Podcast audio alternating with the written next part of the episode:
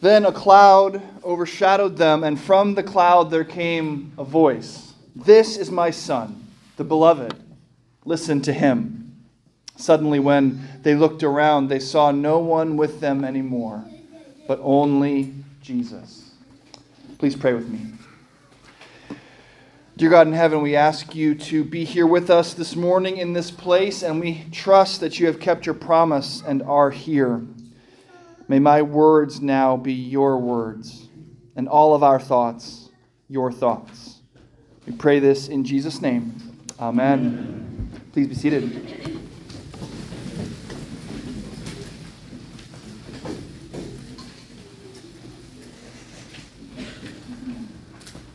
I remember when Christianity turned me into a liar. Now, that's sort of a wink, wink, arresting way to start a sermon. As you'll see, it's not actually true. And don't get me wrong, I'd told plenty of lies before, but it was Christianity, or at least the way I experienced it, that turned me into a regular, professional, strategic, and duplicitous person who would lie to my closest friends.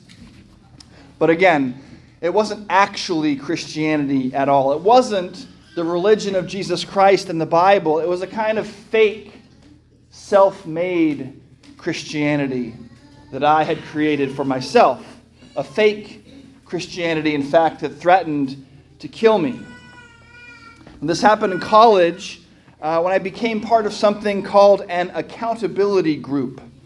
I want to be careful here because accountability groups can be wonderful things. So I don't share my experience in order to claim that nobody should ever be in an accountability group, only as an illustration of how I, for years, misunderstood what the Christian life was really all about. Now, accountability groups, at least as I experienced them in college, were groups of close friends to whom you would confess your sins and temptations in the hope that with their help, you could succumb to those temptations and fall into those sins less and less. And the idea, again, probably the wrong idea, but this was our idea at the time, was that the idea of having to confess your sins to your friends would be so embarrassing that you'd think twice about committing them next time. And again, don't hear me wrong. There is nothing wrong with confessing your sins to your friends, nothing wrong with fighting your temptation with all your heart, soul, mind, and strength by almost any means necessary. If confessing your sins to your friends will keep you on the right path, do it. If installing web monitoring software that will send your browsing history to a loved one, if that'll help you stay off certain websites, do that. But if you're like me, operating as I was then under a profound misunderstanding of how the promises of God in Christ actually work. If you're like I was in college and you don't really want your friends to think that you're a sinner, accountability groups might turn you into a liar. Now, for us, us uh, early 20 something young men, the major thing we'd focus on in our accountability group meetings were, on the one hand, what we called quiet times. You were supposed to spend significant alone time every morning with the Lord in the scriptures and in prayer. And of course, sexual purity. Now, luckily for me, I wasn't the kind of person, I know you're shocked to hear this, who had to worry too much about sexual purity at least of the flesh and blood variety. So I became a professional liar when it came to quiet times. And remember here, I'm lying to my best friends. I was good at it too. Because you can't just have a simple failure to success arc one quiet time the first week, two the second week, three the third, and so on. It has to be believable. So I'd say some weeks I'd had five or six quiet times, and then I'd confess later that I'd only had one or two. And then I'd gradually improve back up to having five or six each week again so that the group could congratulate me on my improvement. Meanwhile, the truth was much darker. I was hardly ever having any kind of quiet time at all. So, do you see what's happening here? This group of close friends and I, we were using God's good commandments be sexually pure, spend time in prayer and Bible study. We were using these commandments not to point each other to Jesus, but in fact to point us back to ourselves. All I could think about was what I was doing or not doing, and I didn't spare a thought for what Jesus had done for me. And the result was that I wasn't even remotely doing any of the things that I was ostensibly using the accountability group to help me do. So here's the truth that I learned from my life as a professional Christian liar. The one thing that can actually change your life and change your heart and lead to actual Christian growth, maturity, and sanctification the finished work of Jesus Christ is the first thing you forget when you decide that in order to change your life and your heart, you need to point to yourself or to your friends or to anything other than Jesus. In Mark chapter 9, this truth is played out in brilliant detail in the famous story of the Transfiguration.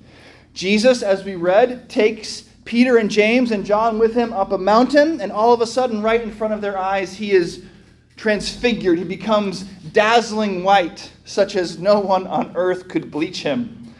Moses and Elijah appear, and the two of them and Jesus start talking together. And this is a living, breathing sermon illustration. Moses represents the law, Elijah the prophets, and Jesus the gospel. Sort of a biblical shorthand here. These three figures represent the three major ways that the Lord has expressed himself throughout time. Moses delivered the Ten Commandments to the people. Elijah was their greatest prophet, and Jesus is their promised Messiah. And Peter, seeing these titans, these three symbolic figures all conversing together, thinks that this must be heaven itself, the greatest thing ever. He suggests that the disciples build three dwellings, apparently with the idea that they would sort of stay there, maybe live in this commune on the mountaintop forever. He didn't want this to end. But Mark who's writing this story, makes this interesting sort of apology for Peter, saying he didn't know what to say, for they were terrified. This is sort of the biblical equivalent of it was the wine talking, right? Peter has obviously made some kind of mistake here because immediately a cloud comes over them and a voice comes from the cloud with a corrective. This is my son the beloved. Listen to him. And they look around. Moses and Elijah are gone, and only Jesus remains. In order to understand what this story has to proclaim to us this morning, I think it will behoove us to figure out what Peter's mistake is. What's so bad about wanting to preserve what must have been an amazing moment? So much so that Mark feels like he needs to apologize for Peter in the text. That's kind of a weird inclusion, right? That's like how John feels like in his gospel that he needs to tell us that he outran Peter to the empty tomb on Easter morning. Now, unlike that, which honestly just feels like sort of a brag, this moment sheds light on something important. Mark intends us to understand that Peter is missing something. There's something he's not seeing. Peter looks at these three titanic figures of his faith Moses, Elijah, and Jesus and he thinks that this is a big three that he's got to keep together. He's thinking of it almost like Voltron, right? Does anybody have any idea what Voltron is anymore? The idea that with these three things, the, the law, the prophets, and the gospel, with our powers combined, we can do anything. Or like for a simpler illustration, three equal sides of a triangle. But Peter is missing something crucial that Moses and Elijah, representing the law and the prophets, are not equal to Jesus. Instead, they point to Jesus. Moses and Elijah are like spotlights, and the one being illuminated is Jesus Christ. The law and the prophets we see here are profoundly overshadowed by the gospel. In his second letter to the Corinthians, just before the reading that we read from this morning, St. Paul says, in fact, that the gospel is so glorious that it makes it as though the law, which was glorious, so glorious, in fact, that Moses, when he came down from the mountain, was glowing such that the people of Israel could not even look at him. The gospel is so much more glorious than that that it makes it as though that law has no glory at all. The glorious law, which is glorious as a reflection of God's own holiness, is like a flashlight shining in the noonday sun of the gospel of Jesus Christ. And when all three of them, the law, the prophets and the gospel are standing there on the mountaintop. The cloud comes, and Almighty God says, This is my Son, the beloved, this one. Listen to him. And in case the disciples were confused about which man they were supposed to be listening to, when they look around, when the cloud clears, the other two are gone. Only Jesus remains. And this announcement changes everything. I sometimes imagine what those college accountability groups could have been like. In fact, we're trying to make the ministry of this church what those groups should have been like a group of beloved brothers and sisters in Christ coming together to praise the Lord and confess their sins, but then instead of being told that they need to go back and try harder to do better, and maybe they might get some measure of congratulations next week, instead of being pointed to each other or to themselves, they are pointed to the finished work of Christ. I hope that sounds familiar to you. That's what we do here. In college, my accountability group functioned like Peter seemed to want the Mount of Transfiguration to function. Like that Spider Man meme with the three Spider Men all pointing to each other, three equals. But the result of that is that all of us accountability group members pointing to each other, and no one was pointing to Jesus. But pointing to ourselves only ever leads to one place. It actually leads to death. St. Paul puts it very bluntly in Romans chapter 7. He says, Once I was alive, apart from the law, but when the commandment came, sin sprang to life and I died. I found, he says, that the very commandment that was intended to bring life actually brought death. The commandment that we think will bring us life, good things like keep your body and mind pure, spend time in God's Word and in prayer, be a good Christian. These things on their own pointing only to each other, can only bring us to death. And the way that they kill us is by making us forget the truth, by making us think that we must contribute something to our salvation, and blinding us to the good news that it is finished in Christ. As Luther put it, all we contribute to our salvation is sin and resistance that the good news is that while we were yet sinners, Christ died for us. Earlier in his ministry, Jesus talks about this attempt to add obedience to the saving mix of Christ's finished work. He says, No one sews a patch of unshrunk cloth onto an old garment. Otherwise, the new piece will pull away from the old, making the tear worse. And no one pours new wine into old wineskins. Otherwise, the wine will burst the skins, and both the wine and the wineskins will be ruined. No, they pour new wine into new wineskins. That's Mark 2, verses 21 and 22. And Peter, by suggesting here on the Mount of Transfiguration that they keep Moses and Elijah with Jesus, all three pointing to each other, is trying to pour new wine into old wineskins. He's trying to combine the old, Moses and Elijah representing the law and prophets, with the new, Jesus Christ, the one and only gospel. And you can't do that. The skins break and everything's ruined. If you sew a patch of unshrunk cloth onto an old garment, it'll rip out the stitches, and the tear will be even worse than before.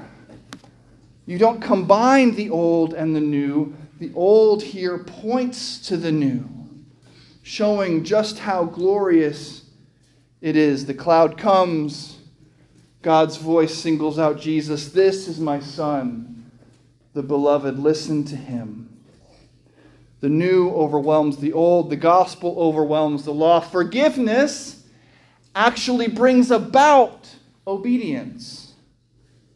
And the Old Testament bears witness. Moses and Elijah point inexorably to Jesus. As John wrote, the law came through Moses but grace and truth came through Jesus Christ. We are a church brought together to praise God for the gospel. We are not a group of liars pointing ourselves to each other, telling each other to work harder, to do better. We are committed to pointing each other to Jesus. And the truth is that pregnant in that good news of Jesus Christ's finished work for you, the truth is that God has promised you the very growth, maturity, and sanctification that you were working so hard to achieve. It doesn't come from pointing to yourself or us pointing to each other. It comes from all of us together pointing to Jesus Christ. It is the good news of Jesus' finished work for you that inspires creates and grows actual, faithful obedience. So come worship with us. It will involve accountability, to be sure. Maybe to another Christian, probably to me as your pastor and to this church as your spiritual home. It will certainly involve accountability to God. So confess with us. Be honest. God knows your shortcomings, your sins. When Moses and Elijah speak, when you hear a requirement, a rule, a law, you'll die a little, just like Paul, at the holiness and truth of that word. And as a sinner, you'll start to think about telling a lie. Don't do it. Instead, confess. Be accountable but be accountable to a God who came to you in Christ, in a church that points you to Christ. Always remember the voice from the cloud points us finally away from Moses and to Jesus. That's the source of true obedience and sanctification. Further and deeper trust in the finished work of Christ. The gospel outshines the law. This is my Son, the beloved. Listen to him. And when we listen to Jesus, what do we hear? Well, I'll, I'll close from the many words I could have chosen. I'll close with Jesus' words from the throne of God in Revelation chapter 21. Behold, he announces, I am making everything new. It is done. I am the Alpha and the Omega, the beginning and the end. To the thirsty, I will give water without cost from the spring of the water of life. We sinners come thirsty, rightly found guilty by the law. And Jesus gives us water without cost, welling up from the spring that leads to eternal life. So let us live life satisfied, knowing that in Christ we have been made right with God. His work for you is finished. Amen.